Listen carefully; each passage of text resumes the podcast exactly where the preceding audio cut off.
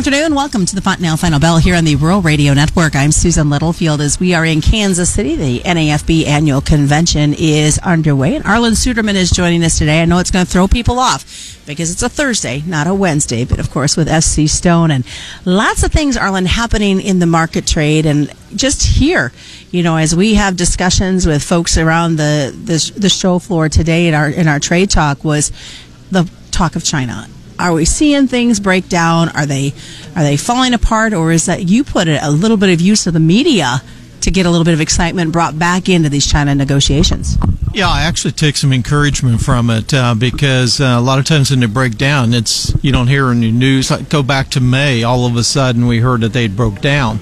Um, but what we hear now is two leaders who are moving toward an agreement, it appears. And with China, you never know because it can totally collapse at any point. Um, but I hear two leaders who are positioning for those final talks to get as much as they can out of the other side uh, by using the media.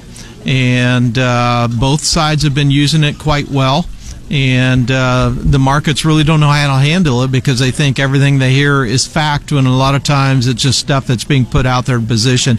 And I'll give an example. Um, back in October, before China came to Washington, D.C. for the face to face high level trade talks, they said, all we're going to talk about is ag commodities. We're not going to talk about anything else. That's off the table. What they do? They talked about all those other things. They talked about uh, currency. They talked about uh, intellectual property protections and stuff like that. Uh, and so it's all positioning. And the fact is, whatever we hear that's being put out there may or may not be true. Uh, but what I see is two leaders who have an incentive anyway to try to find a way to de escalate the tensions over the next year so that they can deal with their own respective domestic issues. So, looking at that and, watching what the markets are doing, how fast are we reacting to this? Are we just kind of putting it on the back burner saying, we've been there, done that, we'll wait till we hear a final word? I think the markets, which, you know, we call them futures markets, they're reluctant to trade expectations that China will sign a deal but at the same time, they're reluctant to be short the market as well as they have been for much of the last year and a half. And so they have uh, unwound a lot of their short positions. That's given a rise to the charts. Uh, we're looking at higher prices than what we had a year ago as a result for the grain and oil seeds. Um, it's given a cautious optimism in the markets, but they're just reluctant to really go long the market or build ownership until they actually see a signed deal or get some of the details of what might be in it.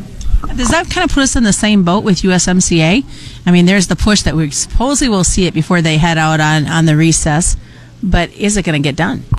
You know, I almost sense more optimism over the partial trade deal with China than I do USMCA because of the politics involved there and the fact that the Democrats appear to not want to give up. I, I don't care what they say. Well, we have to do some more work on it. They've had it for a year. Uh, this obviously comes across as a, a you know, uh, to the markets as a stall tactic.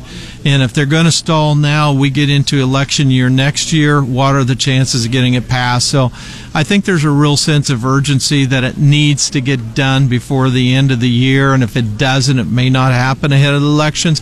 And so I don't think the markets have really priced in the positives of that, uh, of the USMCA. Well, you look at both China and USMCA and, and the lack of movement just kind of gives some more fuel to the fire for South America to say, hey, come to us. We'll, we'll supply it for you. Yeah, absolutely. And of course, they've been doing that aggressively. Um, you know, interesting dynamics. Um, both Argentina and Brazil, we've been, they've been front loading their exports uh, on corn and uh, so that has really hurt our corn exports going forward. But if you look at Argentina, they have political instability moving toward. Uh, looks like more toward the socialistic government that limits exports of corn and wheat, that heavily taxes all their agricultural exports going forward. Uh, so that makes them less competitive going forward probably more soybean production, less corn and wheat production. That's longer term a positive, I think, going forward, especially for the corn market and to some extent for the wheat market. Brazil, some question marks about their safrinha crop because the soybean planting was delayed. I think they're going to have a good soybean crop. Um, but what about corn crop? There's a lot more question marks there. And we're in a world right now with relatively tight. I know we hear this mantra about there's no demand for corn. Well, domestically, demand is softer than what we'd like to see, but globally, we are still consuming more corn every year, even with African swine fever, than what we are producing, and stocks are getting tight.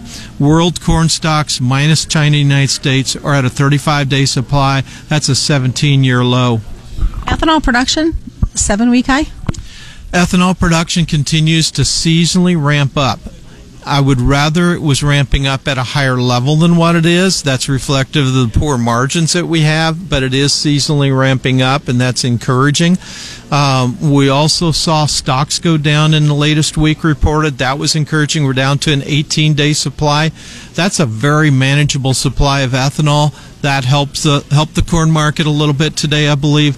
Um, going forward, though, what we'd really like to see is a partial deal with China that makes use of the ethanol that we have and the DDGs we have. You wouldn't think they'd need the DDGs with African swine fever, but they actually buyers there have been inquiring about DDGs, so there seems to be some interest, and they certainly could use the ethanol to meet some of their goals they have toward reducing pollution ahead of hosting the Olympics here in a couple years.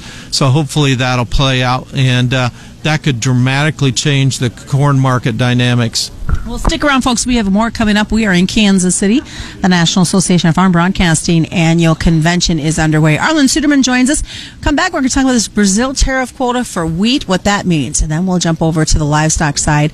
China, U.S. poultry, ASF, lots of things happening on that side.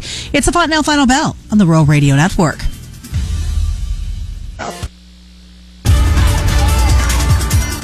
Welcome back to the Fontanelle Final Bell here on the Rural Radio Network from Kansas City, Missouri. The NAFB convention does continue. And Arlan Suderman joins us here in the media room. Uh, looking at Brazil, as we were talking um, South America here just a little bit ago, a tariff quota for wheat. What is happening there, and how do you see it affecting the wheat market? Oh, well, that does give us some opportunity. I believe it's uh, 750,000 metric tons of uh, tariff-free wheat can go to Brazil, and, and, and that's a good positive. We have to compete for it. I mean, it's not all going to come here, but we should be in position to be able to get a chunk of that business. Uh, Canada will certainly be aggressively competing for it as well here, our next door neighbor. Um, but uh, we would anticipate most of that would be uh, hard red wheat uh, for their use by the millers. Is there any concerns? I know we, we, we've kind of talked about and joked about it that wheat's one of those crops that can die many times over. But because of the cold snap that went through, is there any concern that there wasn't cover enough crops for this, or co- ground cover of snow? I'll get it spit out for the wheat. Uh, there is some concern. As you know, I was a certified crop advisor in a previous life, and uh, as an agronomist working with wheat in Kansas, uh, I know there were days, there were times when the textbook said we should have had damage, we didn't, and times we, we shouldn't have had damage, and we did. Uh, wheat is kind of a mind of its own, but uh, we were cold enough that I think we probably did have some damage. Unfortunately, it'll probably take us a while um, to really determine that. And as we've seen in the past, by the time we know if there was damage, the market really doesn't care. It's it's focused on uh, the big supplies out there and whether we're exporting or not. We'll jump over China and U.S. poultry. Some interesting news coming out this week. Yeah, China has uh, lifted, and this came out today, lifted uh, the restrictions on U.S. poultry. Now, they normally take a lot of the cuts that we don't really care for here in the United States, but it looks like they're going to expand the cuts they take and take some of the other cuts as well. And, and that's a real positive, and I think it's indicative of what we're seeing happen around the world. China is going country by country wherever there's some production to be purchased of meat protein uh, be it poultry, beef, pork, uh, whatever. And if they have restrictions, they're lifting restrictions, and it just shows the demand that they have, the need, the the protein shortage that they have, trying to solve the the double digit food inflation they have um, before the Lunar New Year holidays here after the first of the year. Does that show that the the desperate need for proteins? Yeah, I, I do think it does. And that's also one of the factors, not the only factor, but I think it's one of the contributing factors pushing them toward a phase one trade agreement. Uh, President Trump needs that because of uh, he needs a political win in the face of the impeachment inquiry in an election year. And uh, what uh, President Xi Jinping needs is something to allow him to focus on the protein shortages, remove the tariffs on the pork, and uh, so we can also focus on the uh, pro democracy demonstrations in Hong Kong. That's got to put some sort of strain on this market trade a little bit, watching what's happening in Hong Kong. Uh, it, it does, and uh, I, th- I think a, a lot of us Westerners just fail to grasp what those protests mean to the leadership of China and to the people of China.